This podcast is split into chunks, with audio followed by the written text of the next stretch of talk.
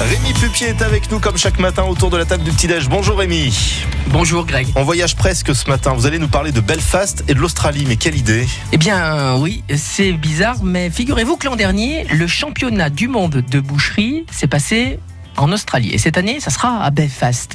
Et vous savez qui est-ce qui a remporté euh, l'an dernier ce concours en Australie?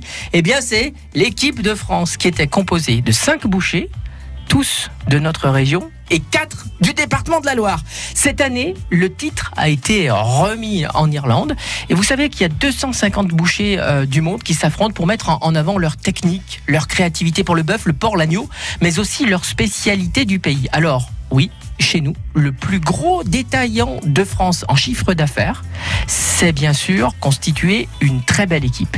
Et on va parler bien sûr de la boucherie Belle à Grand Croix. Et cette équipe de France, Rémi, elle s'est entraînée pendant 8 mois hein, pour y arriver. Eh bien oui, parce que préparer en 3 heures seulement un demi-porc, un demi-bœuf, un agneau entier, des saucisses, c'est quand même un truc de fou. Il faut de l'entraînement. Alors à l'arrivée, une équipe qui a fait la démonstration de son talent et du savoir-faire tricolore en matière de boucherie. Bien sûr, on a parlé du fin gras du Mézin, hein, une spécialité de la boucherie Belle en dehors de nos frontières. Et là, vraiment, chapeau bas. Ils ont mis la pâté au rose beef et cette année, eh ben, à Belfast, on espère qu'ils vont tous les griller. Allez, régalez-vous. Merci. Vous êtes en pleine forme, Rémi. Allez vous calmer un petit peu. On vous retrouve demain. On restera dans la même veine, hein, puisque nous évoquerons le bœuf de Haute-Loire.